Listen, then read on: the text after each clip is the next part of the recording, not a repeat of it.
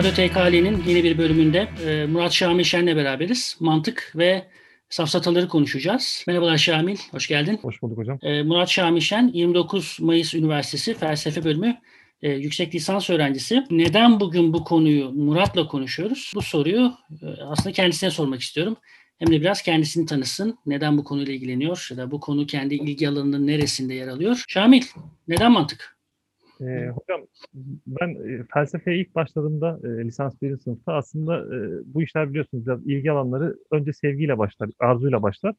E, hocamız bizi tavladı, kandırdı diyeyim. Şu anda danışman hocam Ayhan Hoca. E, bize, Ayhan Çitil değil mi? Ayhan Çitil. E, bizi mantık çalışmaya ikna etti diyeyim. E, fakat daha sonraki ilerleyen aşamalarda ben daha da ikna oldum. E, ben kendim ontoloji çalışıyorum hocam. Şu an e, yüksek lisans tezinde de e, Kant ve Alman idealizminde kendimde şey problemini çalışıyorum. Hegelci bir pozisyonda ontolojiyle mantığın birbirine ayrılamaz olduğunu düşünüyorum. Hegel'in meşhur bir kitabı vardır, Büyük Mantık. Üç bölümden oluşuyor hocam. Üçte ikisi aslında ontolojidir. En son kısım, kavram kısmı sadece bizim bugün düşündüğümüz anlamda mantıktır. O yüzden ben felsefe yapabilmenin imkanının ancak mantık dolayımıyla geçtiğini düşündüğüm için e, kendim mantığa hasreten e, vakit ayırmaya Genel dinleyici için söylediklerini biraz açıklamak anlamında yani söylediklerini şöyle tercüme etsem katılır mısın?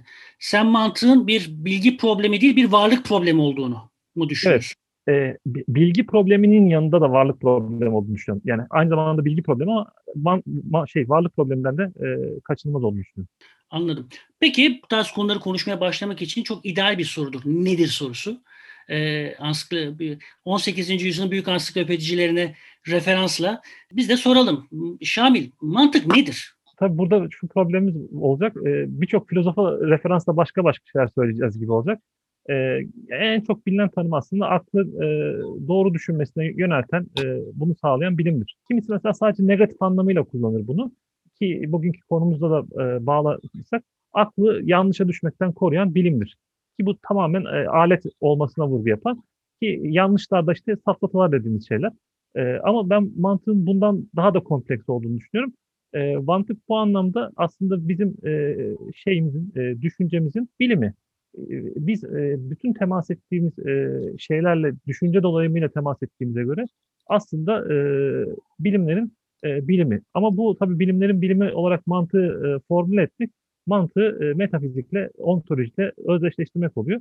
E, bu dediğim gibi bir perspektif ama daha e, yaygın perspektif mantığı sadece ve sadece e, düşüncenin gramer olarak kabul eden e, alandır. Bugün de hala öyle yapılıyor. Sen burada bilimi tabii 19. yüzyıldaki yani pozitivist çağrışımıyla değil, daha böyle gene Alman Wissenschaft doluluğuyla herhalde kullanıyorsun. Değil mi? Kesinlikle hocam. Yani İngilizlerin science'ın e, sadece olarak bilim olarak değil, dediğiniz gibi Wissenschaft olarak e, bilimi kabul ediyorum. Bunu bu fark üzerine biraz kısaca hemen konuşabilir misin? Daha böyle ampirik, pozitif, e, deneysel bilimden ne farkı vardır Almanların genel o Wissenschaft, Hegel'de falan gördüğümüz Wissenschaft nosyonunun?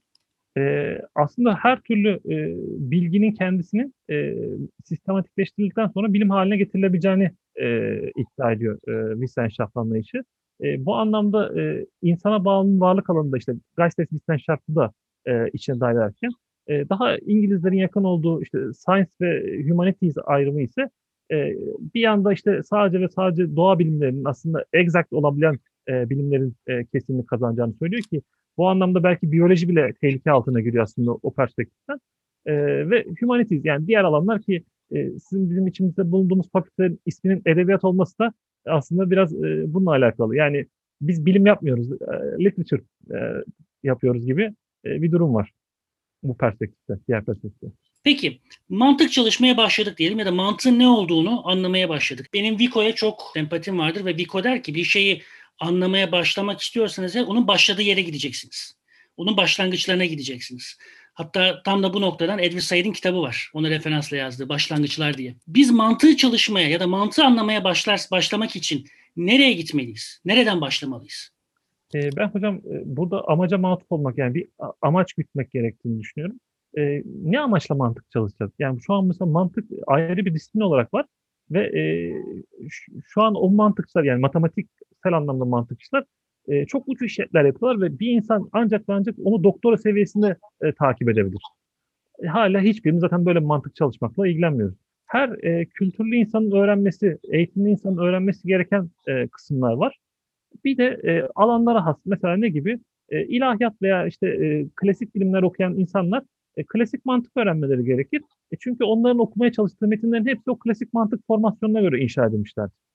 Çağdaş analitik felsefe çalışmak isteyen birileri varsa e, modern e, sembolik mantık ve öner şey e, sembolik yüklem mantığı öğrenmeleri gerekir.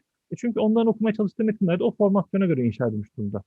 Ama e, biz sadece genel eğitimli insanlar için e, söylersek bu işin dediğiniz gibi bir tarihi var, kültürel bir arka planı var. Bir de günümüzdeki e, hepimizin bilmesi gereken parçalar var. Hepimizin bilmesi gereken parçalar aslında eleştirel düşünce dersleri altında derlenip toparlanıyor. Ee, Buraya geleceğiz. Sen bize şimdi biraz hani işin tarihsel öncelikli olarak e, boyutu üzerine. Yani kimden başlayacağız ya da kim başlatmış ya da kim disiplinleştirmiş mantığı ilk olarak da biz hani oradan ya da onun koyduğu üzerinden e, ilerleterek hikayeyi anlamaya çalışıyoruz. Ee, Birçok bilimin olduğu gibi aslında mantığın kurucusu Aristoteles ki zaten İslam dünyasında ilk öğretmen, muallim evvel denilmesinin sebebi de mantıktan kaynaklıdır diğer disiplinlerden ziyade. Mantığın kurucusu olduğu için. E, Aristoteles e, Organon diye e, 6 kitaplık bir e, serisi var. Daha sonraki e, düşünürler buna birkaç kitap daha ekleyip 9 kitaba çıkarıyorlar Ortaçağ e, döneminde. E, Aristoteles bu organon ki organon aslında bir de Türkçe'ye yakın bir kelime. Organ aynı oradan geliyor. E, alet erdavat e, demek.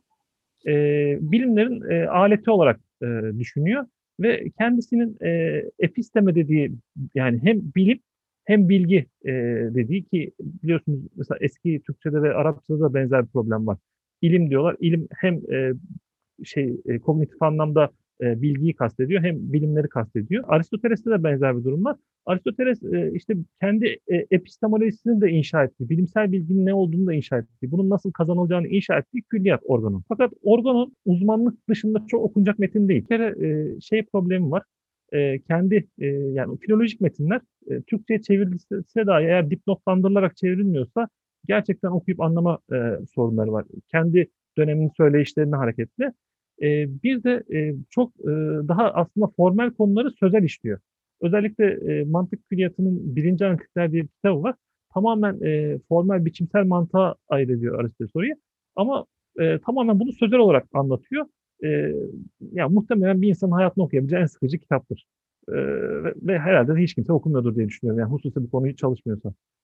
Bu dönemin kitaplarını böldüm ama bu dönemin kitaplarını tahayyül ederken hep böyle yani günümüzün yazarlık pratiklerini temel alarak e, düşünüyoruz. Aslında bu biraz anakronik kaçıyor. Yani bu dönemin dünyası evet Aristo, Eflatun, Sokrat bunlar yazının getirdiği ve yazının yaygın kullanımının getirdiği pratiklerin de sonucunda felsefeyi bu şekilde yaygın olarak üretebiliyorlar. Bu şekilde derinleşerek üretebiliyorlar. Ama en nihayetinde konuşmaya daha teyelli bir anlatma tarzları var. Eflatun'da zaten sırf diyaloglar görüyoruz. Hani orada çok daha açık ve net bir şekilde karşımıza çıkıyor.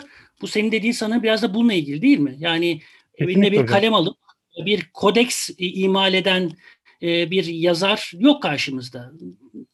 Girip bunu da söylemek istedim. Sen ne dersin bu konuda? Hocam kesinlikle katılıyorum. Pierre Hadot diye bir Fransız filozof var. Ee, Türkçe'de çok fazla çevrildi. Onun ilk çağ felsefesi nedir diye bir kitabı var e, okuduğum e, bu anlamdaki en iyi kitaplardan bir tanesi. O aslında bizim e, ilk çağ felsefesiyle günümüz e, anladığımız akademik anlamdaki felsefe arasındaki uçurumu gösteriyor. Ki kendisinin işte e, hayat için felsefe, yani yaşam pratiği olarak felsefe, bilgelik olarak felsefe gibi eserleri de var. Pierre Hadot tam da bize şunu gösteriyor. O metinler aslında bir okulun içinde inşa ediliyor. Bir yaşam pratiğinin içinde inşa ediliyor. Ve biz ondan koparıp tamamen sanki şu an e, bir akademisyenin işte bütün e, insanlığa yazdığı bir metinmiş gibi bunları alıp okumaya çalışıyoruz. Ve e, bunlar tabii çok da bu şekilde okuyup anlamak mümkün olmuyor. Bir Türkçe kantoda geçiyordu. Kitaba hoca lazım diye böyle şey, bana bir koca lazım diye bir kanto vardı. E, hakikaten eski metinlerin büyük çoğunluğu aslında böyle inşa ediliyor. Yani bir hoca eşliğinde e, okunacak metinler olarak inşa ediliyor. Yani biraz konudan sapıyoruz ama bunlar ilginç çünkü biz bu dersler bağlamında Orhon yazıtlarını, Orhon kitabelerini de ele aldık. Mesela Tunyukuk anlatının girişinde, e, Tonyukuk yazıtının girişinde Tonyukuk şey der. İnsan e, zayıf boğalar ve semiz boğaları uzaktan bilmek zorunda kalsa hangilerinin semiz, hangilerinin boğa, hangilerinin zayıf boğa olduğunu bilmezmiş diye öylece düşündüm diyor. Bugün işte seninle konuşmaya hazırlanırken evvel sofistik çürütmelere tekrar e, bir e, gö- gözden geçireyim dedim. E, orada da ne de olsa deneyimsizler uzaktan bakanlar gibidirler diyerek burada da deneyimin hani yaşam deneyiminin hani ve işte metafor yüklü konuşmanın e, birbirinden çok alakasız iki bağlamda nasıl karşımıza çıkabildiğine dair de güzel bir örnek olarak karşıma çıktı benim. Enteresan Peki, bir örnek ben vereyim hocam bu konuyla ilgili isterseniz. E, İsagoji diye bir kitap var. E, İslam dünyasında çok okutuluyor. Aslında esas İsagoji e, Porphyus'un Aristoteles külliyatına giriş için yazdığı metin. E, İslam dünyasında ise Eperi e, bütün bir mantık külliyatını özetlediği muhtasar bir metin oluyor. Medreselerde çok okutulan metin. Orada sezgisel yani doğrudan doğruya bilmeyle ilgili verdiği örnek şu hocam. Ayın ışığının kendisine ait olmadığını doğrudan doğruya biliriz diyor. Ya şimdi biz, ben mesela şehirde büyüyen bir çocuk olarak böyle bir bilgiyi doğrudan doğruya edinmedim aslında. Edinen de bilmiyorum. Ama e, muhtemelen e, işte daha çölde, daha kırsal kesimlerde yaşayan insanlar için böyle bir bilgi etmek belki daha doğrudan yani sevgisel bilgiye örnek olabilir. Haliyle aslında e, bu anlamda mesela mantık kitabına verilen örneğin bile e, yaşam tecrübesiyle ne kadar iç içe olduğunu görüyoruz gibi sanki.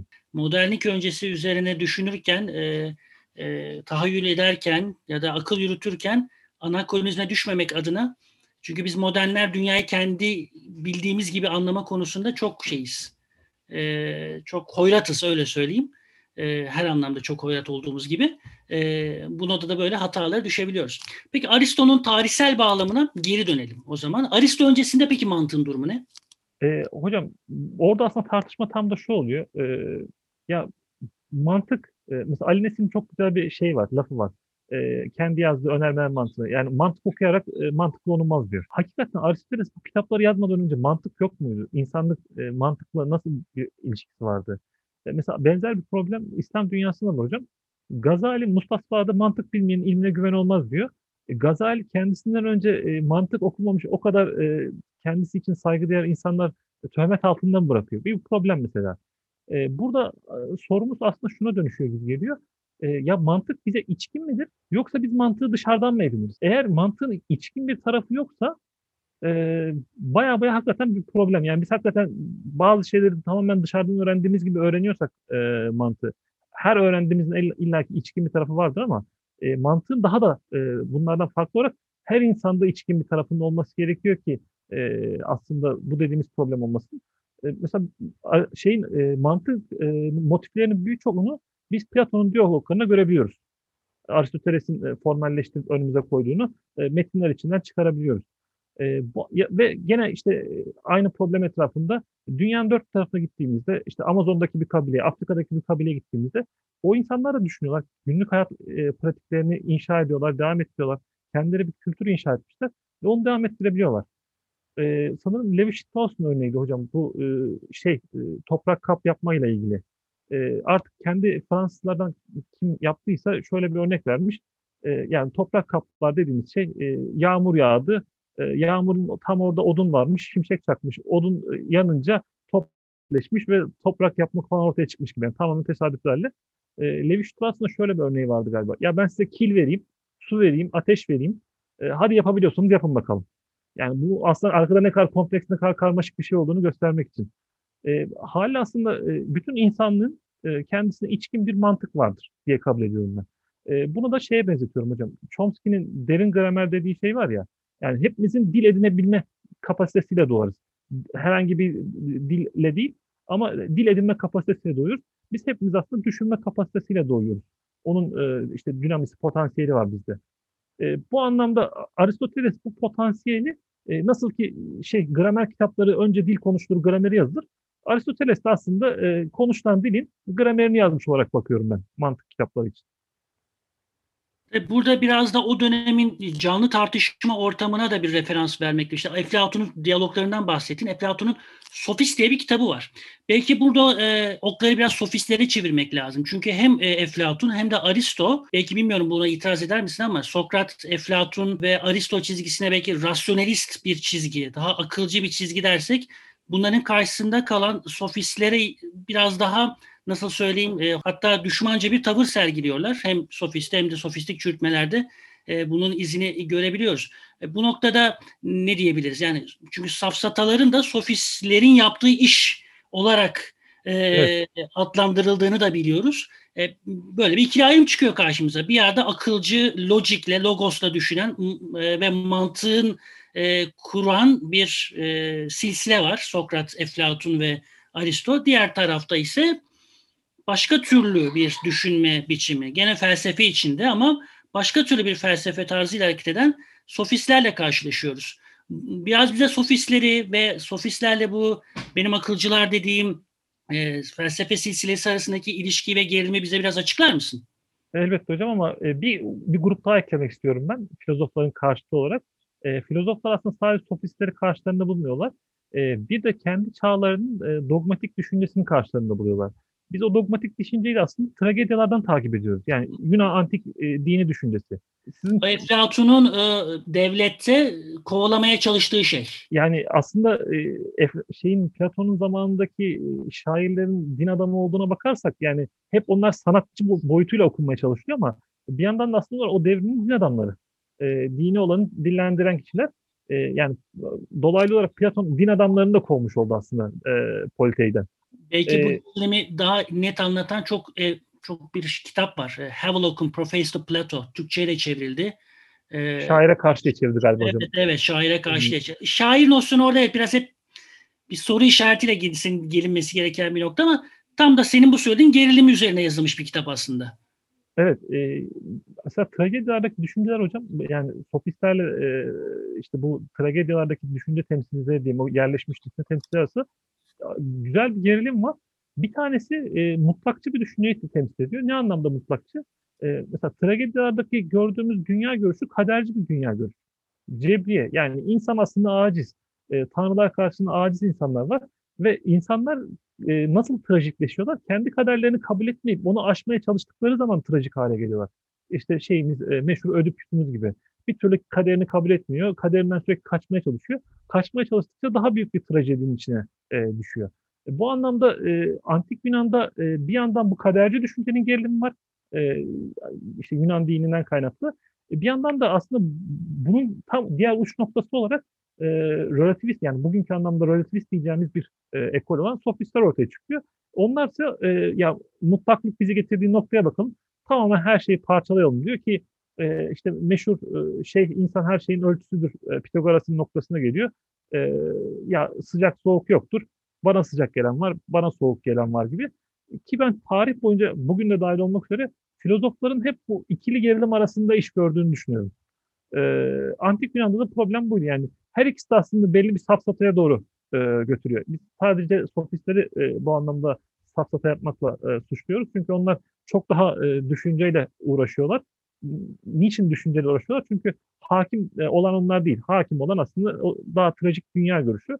Bunlar ona karşı mücadele ediyor. Yani biz sofistler hep e, filozofları etmişler gibi düşünüyoruz ama e, benim okumam sofistler aslında daha hakim dünya görüşüne karşı çıkıyorlar. E, bizde de biraz sanki yakın zamanda böyle bir dönemden geçtik geçiyoruz gibi. Hem Türkiye hem dünya. 20. yüzyılın başında e, bilime olan mutlak güven, e, her şeyi belirledik, her şeyi çözüyoruz az kaldı bitiriyoruz vesaire derken sonra İkinci Dünya Savaşı'nın yarattığı e, düş kırıklığı e, insanlığa dair ve bir yandan da işte bilgimize, bilime, e, yaptığımız işlere dair e, şüphe e, bir yandan da kendimizi e, 80'lerde 90'larda ya aman her şey göreceli vesaire vesaire gibi e, her şeyi tamamen artık e, söz söylemenin dahi manasının ortadan kalkacağı bir iklim ortamına doğru bulduk.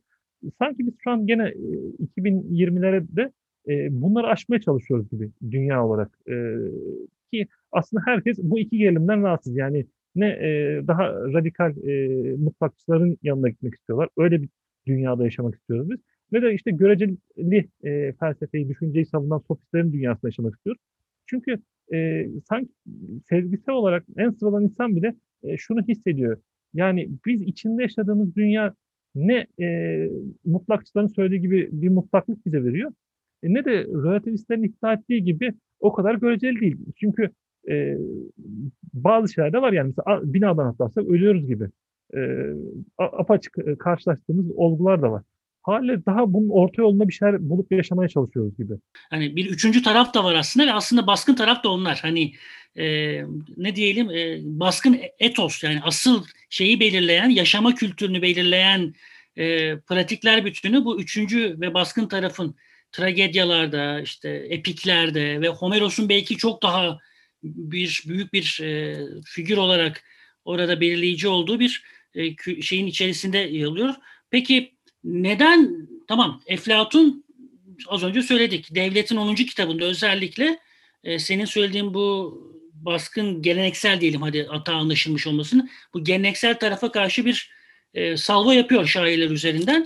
Ama yine de hani mesele argümantasyon, işte doğru argümantasyon nasıl olmalıdır, doğru ve geçerli bir şey nasıl söylenmelidir gibi bir tartışmaya geldiğinde oklar sofistlere dönüyor. Sanırım burada sofistlerin bu işi biraz meslek haline yani getirmesinin de belki burada bir payı var. Sen ne düşünüyorsun? E, tabii onlar o dönem para kazanıyorlar. Belki e, antik dönem filozofları e, bizleri görse bizim için de aynı şeycek. Ya siz yaptığınız işten para kazanıyorsunuz. Bu iş böyle olmaz e, diyebilir. Ki belli bir haklılıklar da var. Yani biz sonuçta belli bir akademik formasyonun içine girdikten sonra bir şeyleri yetiştirmek için mesela sürekli metinler yazmak zorunda kalıyoruz. E, çok da onların istediği formda işte bir bilgelik sevgisi için vesaire iş yapmıyoruz gibi duruyor. E, sofistler bir yandan e, bunu meslek olarak ediniyorlar. Bu onlar için rahatsızlık verici. Ama daha da rahatsızlık verici olan şey e, sofistlerin yani e, hakim düzenin eleştirisi yapılırken sofistlerin götürdüğü yerin çok daha kötü bir yer olduğunu e, fark ediyorlar. Ve e, Platon birçok diyaloğunda e, gayet iyi bildiğimiz gibi hepimizin e, sofistleri aslında e, argo bir tabirle tokatlıyor. E, sürekli onları e, kendi argümanlarıyla e, vuruyor Sokrates karakteri olarak. E, sofistler temelde aslında e, ne yapıyorlar? E, şöyle bir şey vardı hocam. E, biraz daha formal mantık çalışanların gayet iyi bildiği bir konu. Bir ispat dizgesinin içinde bir çelişki elde edebilirsek hocam, yani bir şeyleri ispatlamaya çalışıyoruz. Matematik süreçinde bu geçerlidir. Ee, bir çelişki elde edersek istediğimiz her şeyi söyletebiliriz. Ee, o yüzden mesela çok karmaşık bir düşünce savunuyoruz diyelim. İşte bir kitap yazacağız. Kitabın bir noktasında hocam bir tane çelişki atalım. O çelişkiyi attıktan sonra artık her şeyi türetmek mümkün olur oradan. Ee, yani mesela ne gibi diyelim? E, bu şeyin e, Nolan'ın Tenet filmi vardı en son çıkan. Bilmiyorum izleme fırsatımız oldu mu? Evet evet izledim. Biraz karmaşık da bir film. Tenet'in aslında güzelliği şuydu hocam. E, bir mesela düşünce zamansal olduğu için eğer biz düşüncenin içine zaman yolculuğunu dahil ettiğimiz zaman çelişki elde ediyoruz. Yani e, lineer bir zamandan istediğimiz zaman geriye gidebilir bir zaman şeyini eklersek e, böyle bir çelişki elde ettikten sonra ki Nolan böyle bir çelişkiyle başlıyor filme aslında her şey mümkün artık orada. Yani Nolan istediği her şeyi filmin sıkıştığı her yerde değil mi? bir numara yapıp bizi şaşırtıyor. E, çünkü elinde böyle bir çelişki var. Düşünde de böyle. E, bir çelişki eklediğinden biz oradan artık istediğimiz her şeyi türetip istediğimiz her şeyi söyleyebiliriz. Ne nereye gitmesini istiyorsa. E, sofistler tam da bunu yapıyorlar. E, e, Sokrates de orada aynı numarayı onlara çekiyor. E, madem öyle o zaman hadi gel böyle yapalım. Aa senin söylediğin bak aksi oldu e, diye e, bir daha alıyor, bir daha yapıyor. Çünkü o tartışmaların oraya gitmesinin sebebi tam da aslında tartışmanın arka planında e, çelişmezlik ilkesinin ihlalinin olması. E, bu tabii çok daha şey, e, biçimsel bir e, şey e, sorun safsatılar için. Peki bu biçimsel mantık dediğimiz ve klasik mantığa da temel e, addeden tasım dediğimiz olgu ya da tasım dediğimiz akıl yürütme e, biçimi e, bu bağlamda ilk Eflatun'la mı başlıyor yoksa Aristo mu bunu tam olarak biçimselleştiriyor? E, Aristoteles biçimselleştiriyor hocam. Birinci Analitikler diye bir kitap var mantık külliyatının içinde. İşte o kitap İslam dünyasında kıyas diye e, gelmiş. E, işte biz Türkçe'de bugün biraz da tasım diye çeviriyorlar sizin söylediğiniz gibi. E, orada e, geçerli çıkarım formlarını gösteriyor hocam bize. Geçerlik nedir? Bunları belki kısaca tanımlamak lazım. E, geçerlik hocam e, biçimsel anlamda e, öncüller doğruyken sonucun yanlış olmaması demektir. E, geçerliği biz iki anlamda kullanıyoruz günümüz mantığında. İşte İngilizce valid dediğimiz kelime. Bir önerme için geçerli diyorsak hocam e, ki söyleniyor. Normalde pek e, söylenmez. Yani hatta biraz garip de karşılanabilir ama önerme için valid diyorsak o totoloji demektir. Yani o her şart altında doğru demektir. Onu yanlışlayan bir durum yok demektir. E, çıkarım için söylüyorsak ise e, o çıkarımın yanlışlandığı herhangi bir durum yoktur. Ki zaten mesela eleştirel düşünce derslerinde öğrencilere e, geçerli sezgisel olarak e, ortaya çıkartmak veya kontrol etmenin yöntemi olarak şu örnek veriyoruz biz. E, bir çıkarım var. E, işte size bir tane ispat verildi vesaire, sözel ispat. İspatın sonucunu e, öncülerin doğru kabul ettiğinizde e, sonucundan farklı bir counterfact yani ondan farklı olan bir şey düşünebiliyor musunuz? Eğer düşünebiliyorsanız yani onun yanlış olduğu bir şey düşünebiliyorsanız, bir örnek düşünebiliyorsanız onun muhtemelen geçerliğinde problem vardır diyoruz. E, birinci analizler tamamen bu geçerlilikle ilgili hocam. E, Ama iki şey var elimizde. Yani hem doğruluk, bir doğruluk var, Evet. bir de geçerlilik var. Ve bunlar her zaman bir tasımda beraber olmuyorlar. Yani doğru ve geçerli, yanlış ve geçersiz, yani farklı farklı kombinasyonlar burada üretebiliyoruz anladığım kadarıyla. Evet, onun için hatta bir kelime var hocam. Sound diyorlar. E, Türkçe'ye sağın veya sağlam diye çevriliyor. Bir çıkarım ki zaten beklenen odur aslında. E, bir çıkarım, bir kıyas, bir tasım hem geçerli olacak hem e, öncülleri doğru olacak. Öncülleri doğruyken zaten sonuç yanlış olamayacağı için geçerli bir çıkarımda so- sonuç da doğru olmak zorunda. Biz buna sound diyoruz. E, şey, yani İngilizce'de işte Türkçe'de sound veya sağlam diyorlar. Tam da bu noktada bu görecelileştirmenin öldürüldüğünü görüyoruz aslında değil mi? Yani bundan bu çıkar. Evet. Böyle bir yerden geliyorsan zorunlu olarak, mutlak olarak bunu söyleyeceksin. Başka bir şey getirirsen ya da buradan başka bir şey söylersen o şey getirdiğin şey doğru olsa bile geçerli olmaz. Geçerli olmadığı için de mantığın hatalı olur. Evet ama geçerlilik mesela hataları çok azdır aslında. Niye azdır? Aynı şey gibi, gramer hataları gibi. Yani e, insan konuşurken çok az gramer hatası yapar. E, bunun sebebi de aslında biz bunu e, çocukluktan itibaren öğrendiğimiz için e, mesela şeylerde e, görebiliyoruz. Çok ufak çocuklar e, aslında kendi dillerinde olmayan gramerlerine uygun şeyler söyleyebiliyorlar. E, olmadık ekleri, olmadık yerleri ekleyebiliyorlar. Gramatik olarak doğru ama dilin pragmatiğinde olmayabiliyor. Düşüncede de böyle. Düşüncede e, belki burada kısaca söylemek lazım. Benim tespit ettiğim ya da daha mantıktan söylediğim benim yani sık sık karşılaştığım iki temel geçerlilik hatası var hocam. E, modus ponens ve modus tollens diye e, iki tane çıkarım formu vardır. Geçerli çıkarım formu.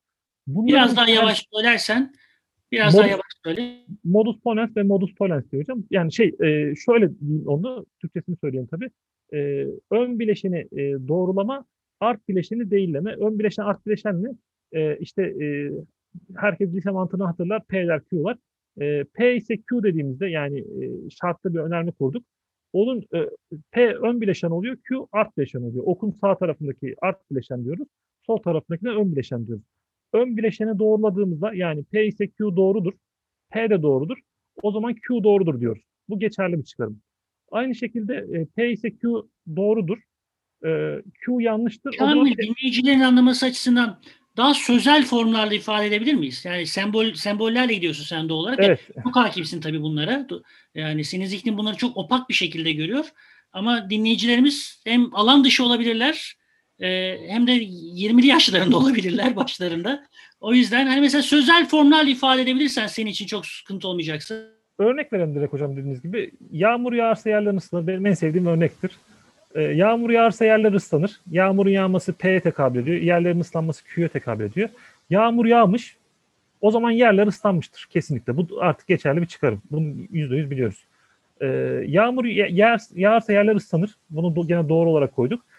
E, yağmur e, şey yerler ıslanmamış. Art bileşeni değillendik. Q'yu değilledik. Haliyle aslında yağmur yağmamış. Bunu da söyle. Bu geçerli. Ama e, işte ta- ya, biçimsel mantık hataları için de şunu örneği verelim hocam. E, art bileşenin doğrulanmasıyla ön bileşenin yanlışlanması bize bir sonuç vermiyor. Hemen aynı örneğimizden tekrar verelim. Yağmur yağarsa yerler ıslanır. E, yerler ıslanmış. Yağmur yağdı mı yağmadı mı bilemiyoruz ki. Belki de bakkal amca ıslattı yerleri. Komşu teyze belki yere su döktü. Haliyle yerlerin ıslanmış olduğunu bilmemiz e, bize ekstra bir bilgi vermiyor. Yağmurun yağıp yağmadığını bilmediğimiz. Bu en çok karşılaştığımız e, işte ön bileşeni doğrulamanın tersi olan ma- mantık hatası. Diğerinde ise ön bileşenin yanlışlaması hocam. Yağmur yağarsa yerler ıslanır. Yağmur yağmamış.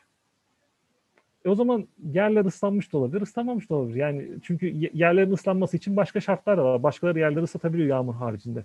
E, en çok karşılaştığımız biçimsel düşünce hataları ama onun dışındaki dü- düşünce hataları e, biçimsel yani safsatalar diyelim geçerlik anlamda çok sık karşılaşmayız aslında hocam. Yani bu bize biraz daha dediğim gibi içkin olduğu için biz çıkarım yaparken daha doğal olarak e, sezgisel çıkarımlarla idare edebiliyoruz. Daha çok aslında e, mantık hataları, safsatalar e, doğruluk kısmından kaynaklanır. Ki doğruluk da e, şeyin ifadenin biçimi değil içeriğiyle alakalıdır. E, 20. yüzyılda yaşayan Tarski diye bir e, mantıkçı filozof var hocam. onun e, tarif ettiği bir e, mantık tanım şey mantığın içinden tarif ettiği bir doğruluk tanımı var.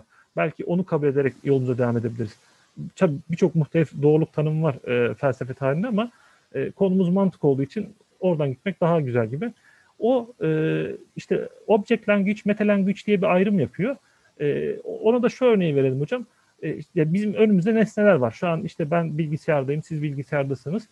Önümüzdeki bilgisayar hakkında o ki bir nesne bir ifadede bulunduğumuz zaman o nesne dilidir diyor Tarski. E, işte bilgisayar siyahtır dedim. E, bilgisayar siyahtır cümlesi hakkında üst bir ifade kurduğum zaman bilgisayar siyahtır cümlesi doğrudur dediğimde bakın bu artık nesne hakkında konuşmuyor. Buna da e, meta diyor Tarski. Ve bu ayrımdan hareketle şunu söylüyor Tarski. E, bir ifadenin doğru olması tırnak içinde söylüyor. İşte P doğrudur. Ancak ve ancak P ise diyor orada tırnağı kaldırıyor. İlk ifade e, meta language ait oluyor. İkinci ifade object language alıyor. E, yani aslında doğruluğun şey tanımı diyor nesne alanına tekabül etmesidir diyor. Ama nesne alanına nasıl tekabül edeceğini mantıkçı söylemiyor hocam. Bu çok önemli bir ayrım. E, her alanın kendisinin e, uzmanları aslında bunu belirler. Yani e, fizikteki doğruluk standartlarıyla ki işte en başta konuştuğumuz e, Science ve Wissenschaft ayrımından da belki buradan bahsedebiliriz gene. E, mesela fiziğin kendisinin bir doğruluk tanımı olabilir. Nesneye neye tekabül ettiğine dair. Ama e, bir sosyolog için artık nesne bambaşka olduğu için, sosyologun nesnesi başka olduğu için onu sosyolog e, kendisi artık ortaya koymalıdır. Fizikteki doğruluk tanımını alıp kendisini uygulayamaz. Ki aslında bu da tam bir safsata olur uygulaması. Şimdi o zaman senin geldiğin yoldan şöyle bir soru sorayım sana. E, dünyanın en meşhur tasımı belki e, bütün insanlar ölümlüdür. E, Sokrat insandır. E, Sokrat ölümlüdür. Burada biçimsel açıdan mantık bunu tartışır. Doğru geçerli olduğunu söyler söyler. Evet. Ama sen diyorsun ki bir noktada bütün insanlar ölümlüdür önermesinin doğru ya da yanlış olduğu mantık içi bir tartışmayla karar verilemez. Evet mesela diyelim ki biz bütün insanlık mesela ölümlü neyle ele alıyoruz? Biyolojiyle ele alıyoruz diye kabul edelim. Can, bir canlının son bulması diye. Haliyle bütün insanların ölümlü olup olmadığını önermesinin doğru olup olmadığını bize söyleyecek olan biyologtur. Yani o önermenin doğruluk standartlarını nesneye tekabül etmediği tamamen biyolojinin problemidir. Artık mantıkçının sınırlarından çıkmış oluruz. Çok sofistçe geliyor bana bu söylediklerin. evet. bu noktada belki şeyi de bir açıklamak lazım. Bütün bu söylediklerimiz bizim az çok gelince akıl yürütmeyle e, yaptığımız şeyler değil mi? Yani bir de bu, bu da o var. Hani bir tüme varım ve tümden gelim ayrımı. E, Antik Yunan'da var mıydı Aristo'da bu tüme varım ve tümden gelim ayrımı? Var hocam. Ee, aslında şu var. E, mantıksal olarak bir mantık geçerlilik doğru dedik ya. E, geçerli olan tek çıkarım formu tümden gelimdir. Diğer bütün e, çıkarım formları geçersizdir. Yani tüme varım geçerli bir çıkarım türü değildir. Az önce yaptığımız ayrım var ya tüme varımlar doğru olabilir ama hiçbir zaman geçerli değildir onlar. Biçimsel olarak. E, mesela diğer çıkarım formlarından bir tanesi analojidir. E, geçerli değildir. Diğeri abduction'dır. E, geri çıkarım geçerli değildir.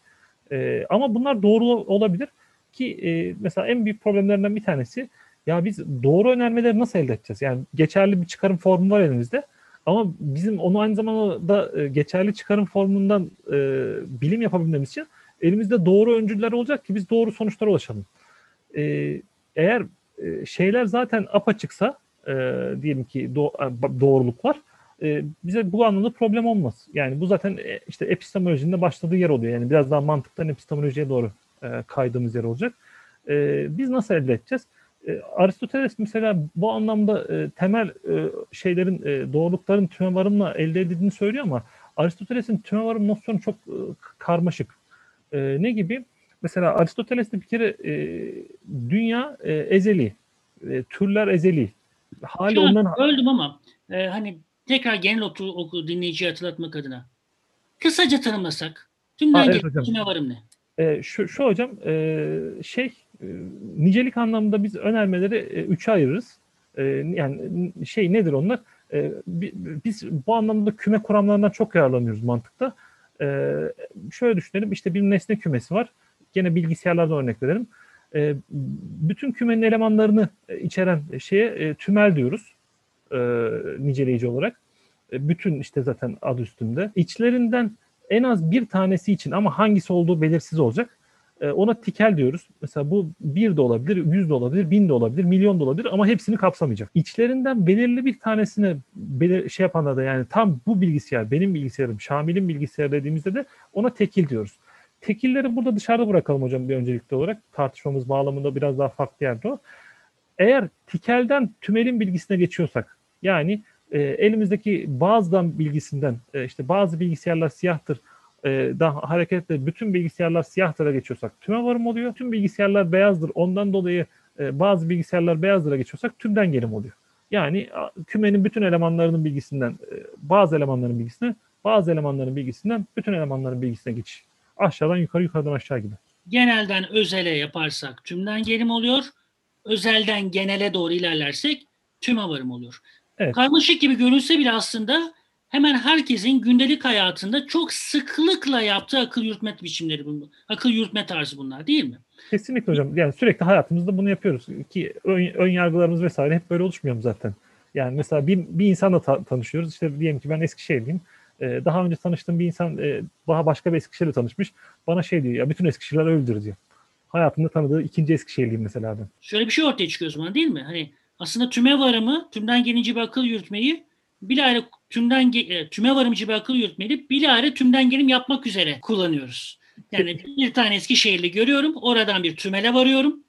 Sonra alıyorum o tümeli, ikinci Eskişehir'den tümden gelimci bir şekilde bu sefer Kesin- kullanıyorum. Kesinlikle ve zaten şöyle bir şey var hocam. Bulgularınızı mesela tüme varımını elde etseniz bile e, bir bilim kitabı yazıyorsanız tümden gelimsel olarak yazmanız lazım. Tümden gelim olarak ortaya koymanız lazım. Yani bir geçerli formuna sokmanız lazım ki e, akademiye dolaşıma girsin.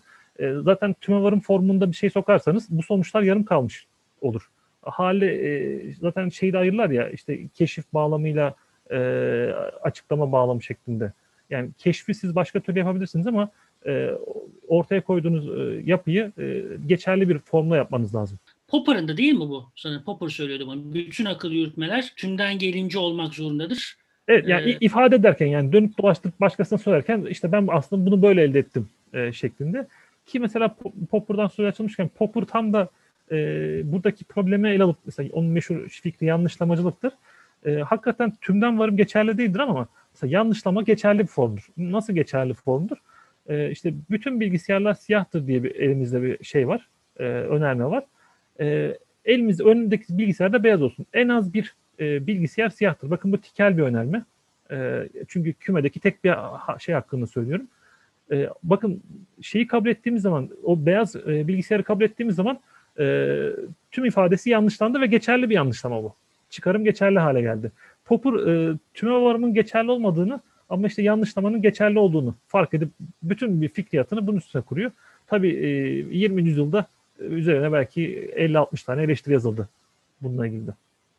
Ama işte bilimsel, bilimin tanımı bağlamında hala dönüp dolaşıp Popper'a referans da veriyoruz bir şekilde. Hani bilim nedir sorusu etrafında yaptığımız bütün tartışmalarda ama öyle ama böyle e, Popper'a referans vermeden de geçemiyoruz. Çünkü Evet, bir- yanlışlama hakikaten çok kuvvetli bir, e, çok ikna edici bir e, metot olarak orada duruyor. Hala da orada duruyor. Değil mi? Aynen öyle. Herhangi bir bilim felsefesi e, Popper yazmadan eksik kalır. Aynen.